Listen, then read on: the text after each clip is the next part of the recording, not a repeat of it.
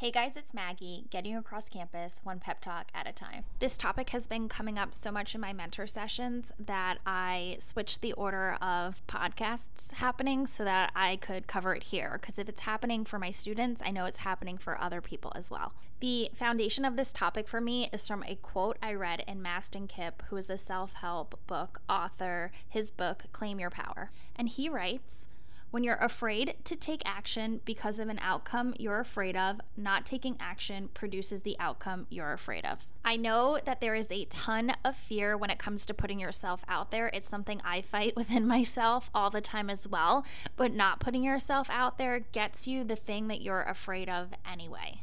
So, for example, if you are someone that's looking for friends and want more community, but you're afraid of putting yourself out there because the outcome you're afraid of is that you're going to be rejected and alone, if you don't put yourself out there and reach out for community, then you are going to end up alone, which is the thing that you are afraid of to begin with. Whenever my clients bring up that they're afraid to put themselves out there, I ask them if they're okay with the alternative. Are they okay with being alone? Are they okay with not going for that internship? Are they okay for everything staying exactly the same? And most of the time, the answer is no, that, you know, they really do want some change, and that involves taking action towards the direction of the things that you actually want. Many of my sessions around this have centered around wanting community and friendships, and I know that it can be really, really hard to put yourself out there because you're afraid of being rejected.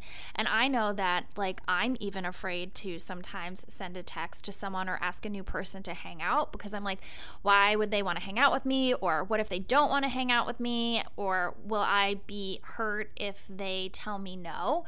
And that is all part of the risk of being vulnerable with yourself. And Brene Brown defines vulnerability as uncertainty, risk, and emotional exposure. But without going through those, you can't get to love, joy, connection, and belonging. So, in order to get that community, that friendship that you desire, you have to put yourself out there. You have to be the person that reaches out. And let me be the first to say that being rejected stinks. I totally, totally get it. It has happened to me many times, whether it's in a business sense where I'm pitching myself out for a talk and someone doesn't want to do it, or if it's in a friendship sense where, like, you know, I even reach out in a group text and no one um, is available to do whatever it is I've suggested to do, are just a lot of different forms of rejection that you can come up with in your mind. However, rejection is not really rejection. If someone says they don't want to do whatever it is that you're suggesting or they're not available for it, that's on them. You met them halfway. You put yourself out there. You showed up. And there's nothing wrong with that. You have to think about your intention over the outcome of something. So your intention is to build community. Whether or not that person wants to meet you is up to them. And that way, if you're rejected, you can really look at it as protection. And I normally like hate when that like quote comes up, but it really is true.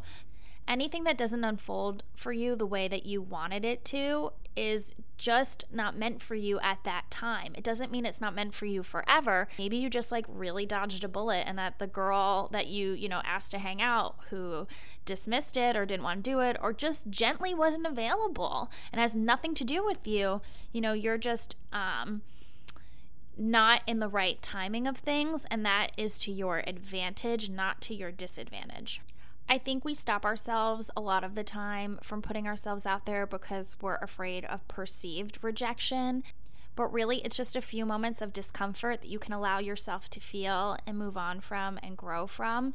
And that it's just hard to be vulnerable and put yourself out there, but it's necessary. It's the necessary bridge to all the other things that you actually want, like community and um, friendship putting yourself out there is how you make friends. And I know that if you are a college freshman right now, but I say this all the time, I made some of my best friends in college my senior year, so it doesn't necessarily have to be college freshman centered, but this part is specifically for college freshmen. There's no group thirstier for friends than college freshmen. Everyone is looking for friends right now. There is no better time to put yourself out there than right now. So, how do you actually do that? How do you put yourself out there?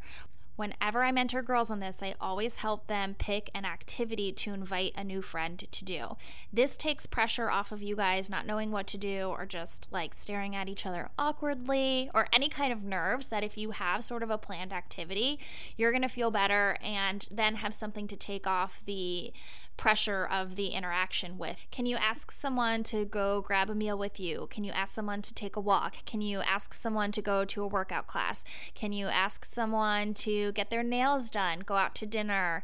Um, can you ask if you know you have a kitchen situation if they want to bake something delicious. These are all kind of activities that you can do to get to know someone. The workout class is a little hard because you might not be able to talk, but maybe, you know, you can suggest grabbing food after.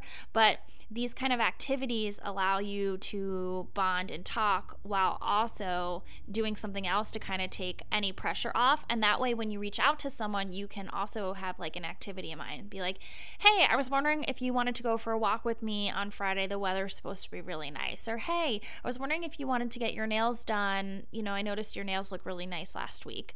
Any kind of activity that you can come up with that you think that you enjoy is going to help draw people in that are a good match for you. So ask people to do things that you like to do, and you're going to meet people that um, also enjoy the same things. I'm also a really big fan of hosting, and I throw a big Valentine's Day party at my apartment every year, and I invite new friends and old friends, and it's always super fun. But I really like the idea of hosting something, and if you're someone that, you know, feels like they do well in big crowds, like go ahead and host a few people over. Or um, I've been suggesting, because we're heading into Halloween territory as I'm recording this, that you can set up your own little like fake trick or treating thing where you ask everyone to bring their favorite candy one afternoon and then kind of like exchange candies and like talk. And it doesn't have to be like a super long activity, but it's something to bring people together or it's something that you can do like if you're in a dance group or something that you can ask like your cohort to bring stuff in and then you kind of have a group text going and you can just bring it to rehearsal.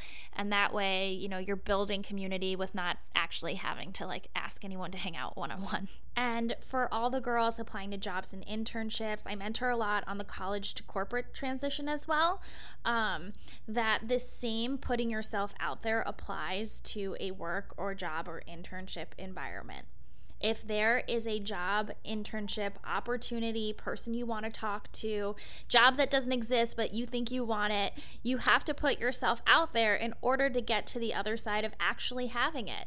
And I think that you know, we live in an era where the internet is available, so you can reach out to people. And I know that this is where I have my personal biggest roadblock that I'm really afraid to reach out to people. And I have been lately. And of course, you get rejections and it hurts, but the more you do it, the less it becomes a personal thing. And that you're going to not hear from some people you're going to get no's from some people but you are going to hit some yeses. So if there's people you want to get coffee with or um, a internship or job opportunity that you really want like i got an internship at marie claire just through like a job posting. I just like applied to it and ended up getting it and i thought i had no business putting myself um, out there for that at the time. And, you know, it turned out really well. So I know that we focus a lot on it turning out not well, but there are many times in which this works out. And it's really important to have persistence and resilience when you're putting yourself out there because even though, um, it's not actual rejection, it can feel like perceived rejection, and it's not easy. Putting yourself out there is hard, but not putting yourself out there is harder because on the other side of the fear and the unknown are all the things that you actually want, and you just have to trust in the timing of things that if things aren't unfolding the way that you'd want them, or you're not getting the kind of results you want from putting yourself out there, that's when persistence, patience, and resilience are key. If this is something that you want to talk about, because it can be really helpful to talk to mentors when, you know, fear is coming up around putting yourself out there, I'm here for you. I'm rooting for you. My website is www.maggiedpasquale.com, and I look forward to walking you to class next time.